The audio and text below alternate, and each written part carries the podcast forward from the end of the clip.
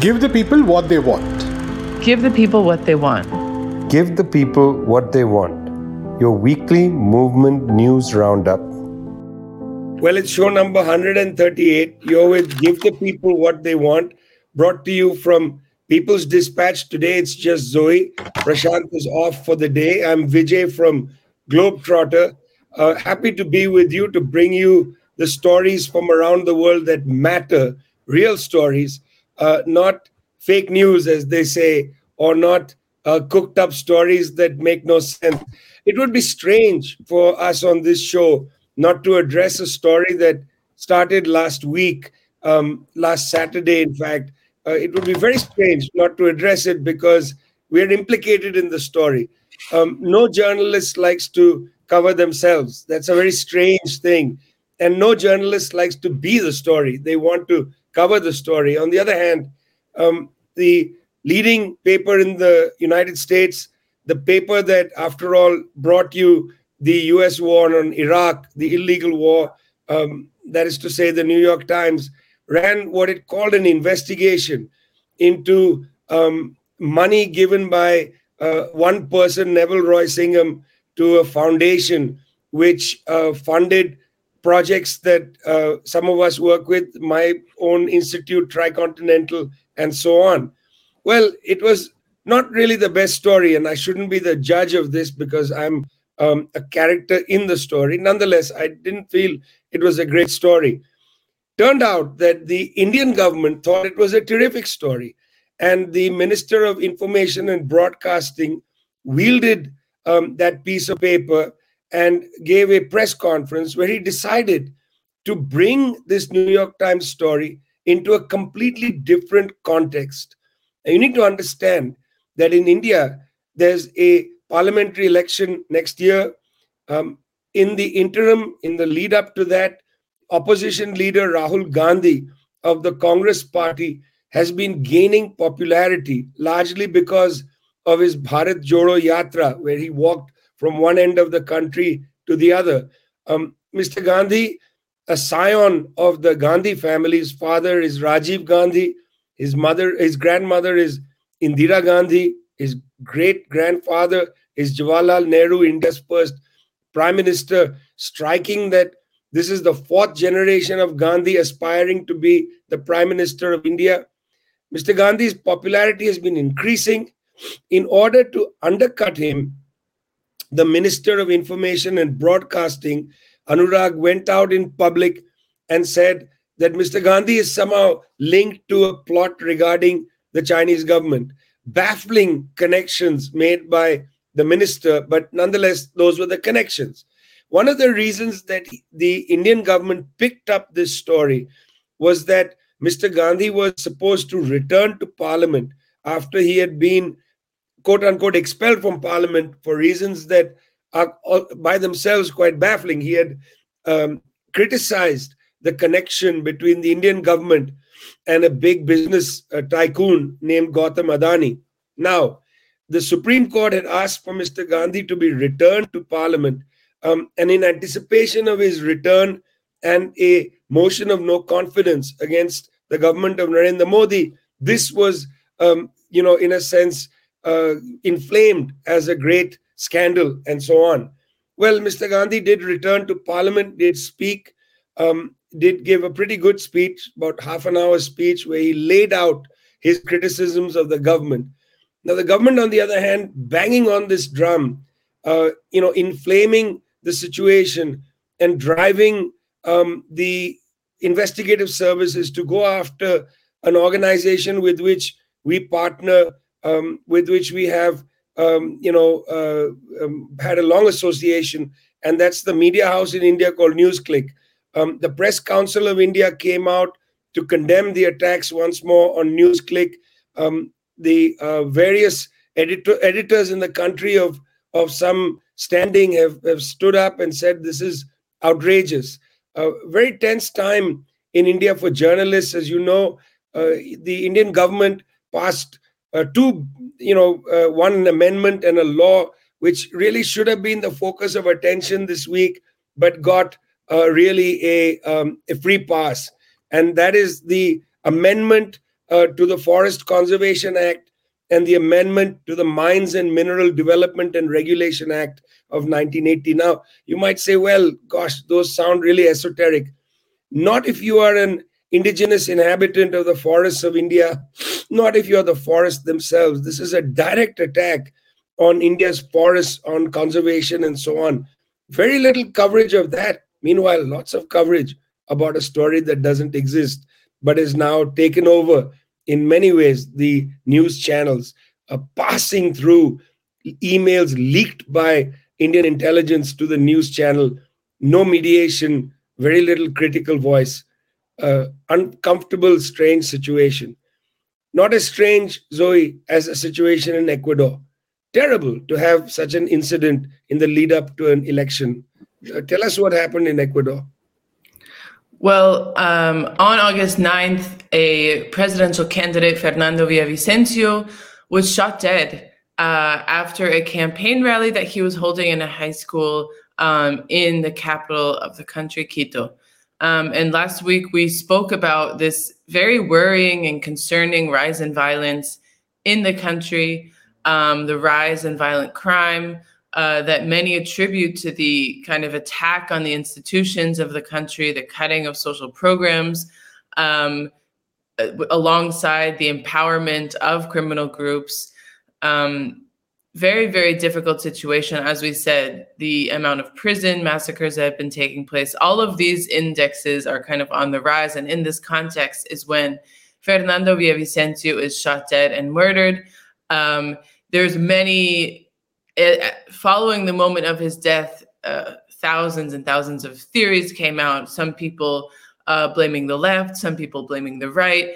Um, but I think what's true is that uh, it is just another um, kind of inflection point um, in in throwing Ecuador into a, an increased crisis. Um, this is uh, following the murder of Fernando Villavicencio. Guillermo Lasso once again instituted a state of emergency. It's almost hard to count how many states of emergency have been implemented in this small Andean country over the past two years because of gang violence, because of prison violence, because of uh, you know them not able to be getting a handle over the country. And so uh, once again, Ecuador is in a state of emergency. Some people speculated that these early elections that had been called by Guillermo Lasso when he dissolved the parliament uh, would be maybe postponed. It seems like elections are on. They're going to be held on August 20th.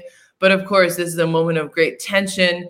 Uh, all of the candidates have already expressed their condolences and also condemned this atrocious act of violence. Um, there have been once again, we reported last week about the amount of these videos that are circulating on social media allegedly uh, released by these gangs uh, you know, saying different things to the public. Once again, another video, uh, which people maybe have seen on Twitter, has been circulating. The veracity of this video is quite questionable, it has been uh, widely condemned to being fake. But again, it shows about 20 people masked holding uh, machine guns and saying that uh, this was because of a lack of payments, of promises that were not fulfilled on, and that the other presidential candidate, Jan Topic, who's actually a, a mercenary who's fought in the French Legion, uh, allegedly in Ukraine and the Sahel, which we're going to get to in a bit later, um, is the next victim. And so, uh, again, this video is quite dubious. Many people have said that it uh, is completely fake. But I think it really speaks to this this climate that's being created in Ecuador of fear, of increased violence, of uh, anything can happen to anyone.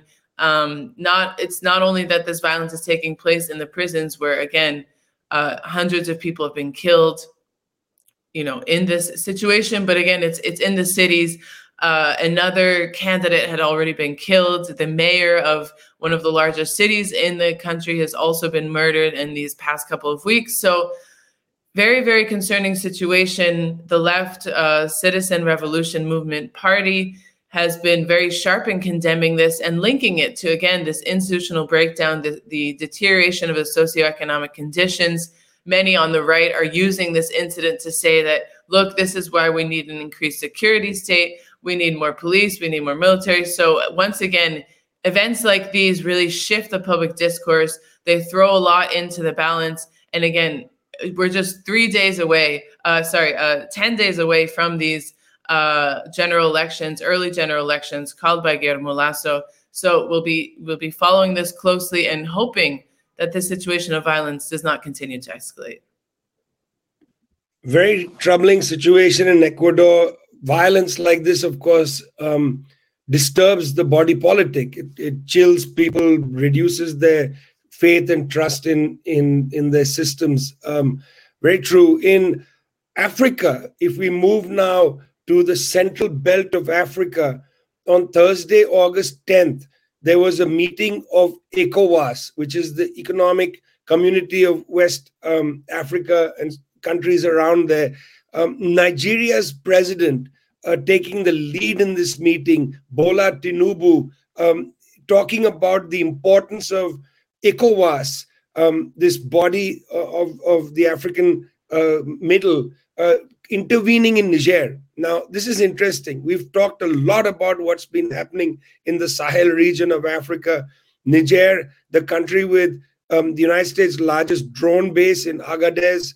Niger, a country that um, provides France with a great uh, amount of its uranium for its n- uh, nuclear power plants and so on. Very key country in the interdiction program of Europe to stop migrants uh, entering the Sahara into Libya towards Sabha, going up to the borderlines of Libya and the Mediterranean, and then crossing the Mediterranean. In fact, Niger is like zero point for um, the Europeans. They've used, as I mentioned before, artificial intelligence surveillance technology, which is banned in Europe, used in countries like Niger to track migrants and stop them. Uh, it's a key country for the West, and the West has staked a lot on it. Um, but of course, conditions in Niger have deteriorated. That uranium, which Niger is famous for, has not actually benefited the people of Niger. It has benefited the people of France and so on. Great animosity and anger in the former French colonies. 50% of their gold reserves have to be held in Paris. That kind of thing irks the consciousness. Um, so there was the military coup. You know, people are not sure why was there a military coup. Well, that's because other avenues for politics are foreclosed to many uh, people of the lower middle class, peasant backgrounds, and so on. It's these people from th- those communities that the ranks of the middle level of the military come, you know, the captains and up to perhaps the colonels.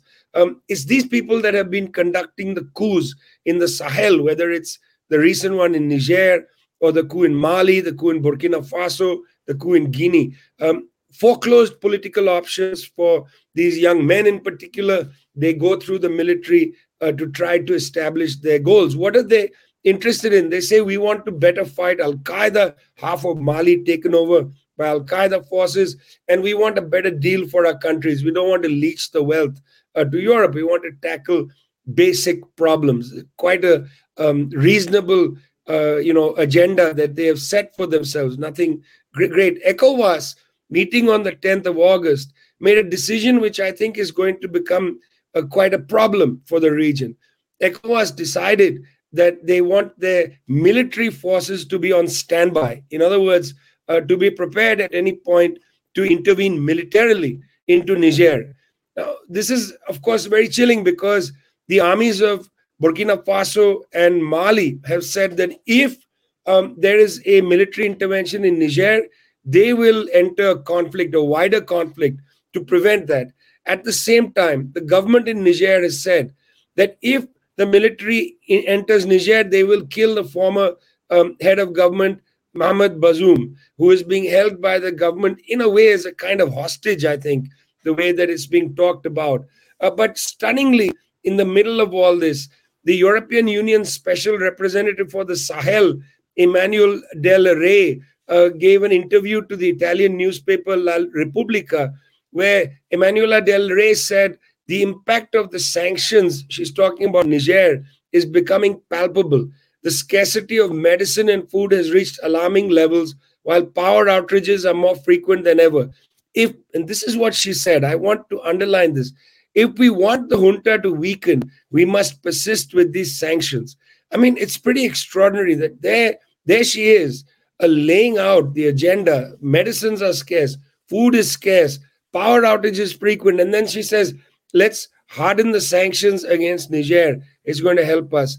This is an all-out war on Niger, and I think what we're seeing from the people in Niger, uh, massive support for this coup d'état. What we're seeing with them is is that the contradictions of their own lives are manifesting themselves quite openly um, in this direct confrontation between the new government in Niger and ECOWAS. This is, in a way, the front line of the contradiction that is there in the Sahel. There's been talk uh, between Guinea, Burkina Faso, and Mali about creating a federation, a federation of these countries, going back, harkening back to the Malian Federation of the 1950s. If Niger enters this process of conversation, uh, I'm very interested to see whether it enters, and if it enters, what will this imply? Um, right now, of course, very tense situation on the border between Nigeria and Niger. The troops are amassing from ECOWAS. Hope very much that uh, this doesn't escalate, but there's a way found to de escalate the situation. You're listening to Give the People What They Want, brought to you from People's Dispatch. Today it's just Zoe. Prasanth is off for the day. I'm Vijay from Globetrotter. We come to you every week, people centered stories. That's what we're interested in. Um, only the people up front, not the people in power. Uh, we tell their stories, but from the angle of the people. Um, Zoe, coming back to violence, and I know there's been a lot in South America recently. Presidential candidate killed in Ecuador, as you said. Violence in Argentina, violence in Brazil. Give us a sense, uh, kind of scanner of the violence in South America. Yeah, I would love to give more upbeat stories today, but it's it's been a very intense week, um, and it started with the murder of a 13 year old boy. Uh, and I say boy um, to emphasize that because um, that's not how the police would talk about him. So, a 13 year old boy, uh, Thiago Flausino, on uh, Monday morning, very, very early in the morning, 13 years old. He's killed by uh, the military police in a uh, drug operation in a city some might, a, a, neighborhood some might be familiar with from the Brazilian movie City of God. Um, this is a, a, favela in Rio, and it's, uh, of course, has many of those challenges that many of those neighborhoods in Rio face drug trafficking, of course. But uh, along with that heavy, heavy, heavy presence of the military police, we know that in the city of Rio, it is the military police who has been deployed in that city to uh, combat uh, drug trafficking and related violence. And so um, he is just yet another victim of this war on drugs in the city of Rio, a city where um, majority uh, Black and young people have been killed in this war on drugs. This is a story that we've seen before. Um, a 13 year old killed, and then uh, immediately after, mainstream media and the police immediately scrambled to try to say that he was a criminal, that he was involved in different uh, crimes, etc. The family, meanwhile, saying this is a 13 year old child. Of course, he was not involved in these activities. And additionally, he does not have to be murdered at point blank range like he was um, by the military police. So um, this has really brought up a lot of um, emotions and anger in the city, in a place where uh, many, many, many uh, young Black people are just, again, murdered by the police, no trial, uh, no sort of sense of justice. These are deaths that are, uh, you know, happen with complete impunity. Of course, in the same context, in the same type of neighborhood as where Marielle Franco is assassinated again, someone who actually led one of the commissions to investigate police murders of Black people in the city. So uh, it's such an unfortunate situation. And again, it's bringing to the fore these very, very big challenges that Brazil faces. Um, on one hand, a lot of a growth of uh, drug trafficking, of criminal groups. Of course, this has been intensified, made worse uh, with the pandemic, with the socioeconomic breakdown that took place under Michel Temer, under Jair Bolsonaro. Also, Bolsonaro, someone who has greatly benefited from militias, whose family has links to militias in Rio de Janeiro. On the other hand, uh, military police presence in, in neighborhoods across um, uh, Rio killing with impunity. Uh, once again, and then the, the, the media trying to character assassinate a 13 year old child. Um, so this is, you know, first we have this in Brazil. That's the week starts with that. Uh, we move then to um, to Argentina, where a different sort of uh, murder or death, killing took place uh, of an 11 year old girl on her way to school, Morena Dominguez. She was uh, walking to school. Um, two people on a motorcycle attempted to rob her, dragged her for half of a block, um, and then she collapsed on the ground. And essentially, uh, I think she maybe suffered sort of a, a heart attack and was and died upon reaching the hospital. And this is another death that has really, once again, shaken the country. And we're going to get to another one in Argentina in a minute. Um, but an 11 year old, um, you know, once again, people saying various things about who she was, why she was in this neighborhood, that all these neighborhoods are very dangerous. Uh, there were accusations that actually she was killed by teenagers, and that this is why the the uh, that teenagers must be prosecuted. So horrible, horrible occurrence. Um, this is happening again three day, uh, just a week before, in the week of uh, elections in Argentina on Sunday. This Sunday, there will be the uh, primary elections in the country. So different candidates have really taken advantage of the of the death of this 11 year old child uh, to have different campaign promises saying we're going to increase police presence the neighborhoods in Argentina are completely unhinged.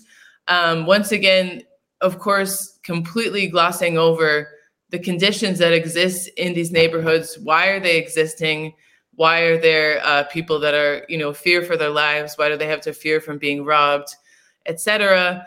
Um, but really, this has shaken the country. Um, it also was captured on a security camera, which meant that many, many people have seen this this sequence of events um, extremely, extremely unfortunate. And then yesterday night, um, Facundo Morales, who is an activist and internationalist since uh, very, very young, he was killed by the Buenos Aires police in the center of Buenos Aires at the Obelisco during a protest.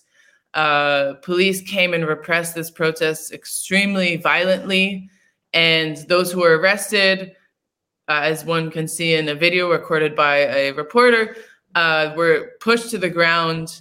Uh, cops, knees on their necks. Uh, an Argentinian uh, journalist told me that it was it's something that you see in the United States, but maybe you don't see as much uh, in Argentina. protesters with flattened on the ground, and one of these protesters was had a heart attack in this context and is killed. And so we're looking at a situation where the country is in a very, very difficult uh, economic situation. People are very upset with what has happened over the past period in Argentina. Uh, that last year was 100% inflation in the country. Um, very, very little change in their conditions oh, during the Frente Todos government. Um, we've seen heavy repression in Jujuy. Now we're seeing heavy repression in Buenos Aires, a city governed by Horacio Larreta, who is one of the candidates on this Sunday's uh, elections.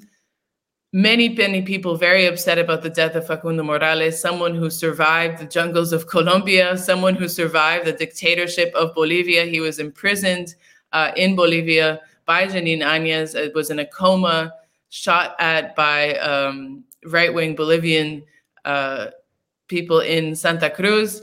And yesterday, he um, unfortunately passed. He's a militant communicator, a journalist passed in the city of Buenos Aires, um, is really all of these. I mentioned all these situations of violence, all these situations of tension to say that things are really on the edge, and that with this electoral process, uh, we've seen many, again, different posturings from these candidates. These are elections where there's extreme polarity. We have a candidate like Javier Milei, who's an extreme libertarian. He wants to dollarize the economy we have Patricia Bullrich, who's running for the uh, Together for Change ticket. She was the Minister of Security under Mauricio Macri, responsible largely for the disappearance of Sergio Maldonado, responsible for the very, very heavy repression of uh, social movements that took place during Mauricio Macri's government. Uh, we have Juan Grabois, a social leader who's contesting the progressive ticket and uh, to the Together for the Homeland. We have Sergio Massa, who's the economy minister. So a very, very difficult situation in the country, amplified by this violence. People really see no end in sight at this moment to, to this continued crisis in the country. Lots of violence in South America. Uh, we're going to just quickly close out our show talking a little about what happened in Syria. Um, Syria has been off the news a lot, but uh, it, I think it's important to point out that since this year, 402 people have been killed in the war in Syria. Uh, we're right now in August. This is a much lower number than in the years, the high point of the war in Syria, say 2014, when about a third of the Syrian country was held by the Islamic State uh, of Iraq and Syria, ISIS. Uh, the numbers are much lower, but still 400 people killed. Well, on the 10th of August, on Thursday, um, there was an attack by ISIS on a bus carrying Syrian Arab army soldiers. 23 of them were killed. This was in Deir ez-Zor province in the eastern part of Syria and the town of Al Mayadin. Um, pretty interesting development uh, there. Uh, why is this so interesting? It's important for people to understand that ISIS still operates um, on the eastern flank of Syria, where large sections of the uh, Syrian oil um, reserves are held somewhere between ISIS, Western troops, um, Turkish forces, and so on. It's a it's a badlands of Syria, and the Syrian army trying to recover sovereignty over there has had a hard time. But it's not the only place where there's a conflict going on in the Deir ez-Zor section. In Raqqa on Monday, ISIS troops killed 10 Syrian pro-government fighters. Um, Raqqa is the city in northern northwestern Syria, which is a kind of um, you know uh, um, maybe it's like the last point, a holdout of a lot of the rebellion from 2011, Raqqa and Idlib in that area. Um, very high proportion of people still sitting there, um, you know, in in some kind of of of um, you know position of their own. Well, but the violence has continued. In April, the Turkish authorities took responsibility for killing the ISIS leader. Um, now, this is an interesting development. Uh, Turkish President Recep Tayyip Erdogan said that his forces had killed, or rather, Tahrir al Sham, a group associated with the Turks, had killed uh, Abu al Hussein al Hussein al Quraysh, um, who was the so called emir uh, of ISIS. Well, last week, the group named Abu Hafs al Hashmi al Quraysh as their leader. Um, and right after they named this new leader, the violence picked up. Um, not really sure what the end game is in Syria, but I just wanted to put this on the table for you. Don't forget that that conflict that opened up over 10 years ago continues to manifest itself in the western deserts and northern parts of Syria. You're listening to Give the People What They Want, brought to you from People's Dispatch. Today, that's Zoe. Prasanth is off. I'm Vijay from Globetrotter. Happy to be with you. See you next week.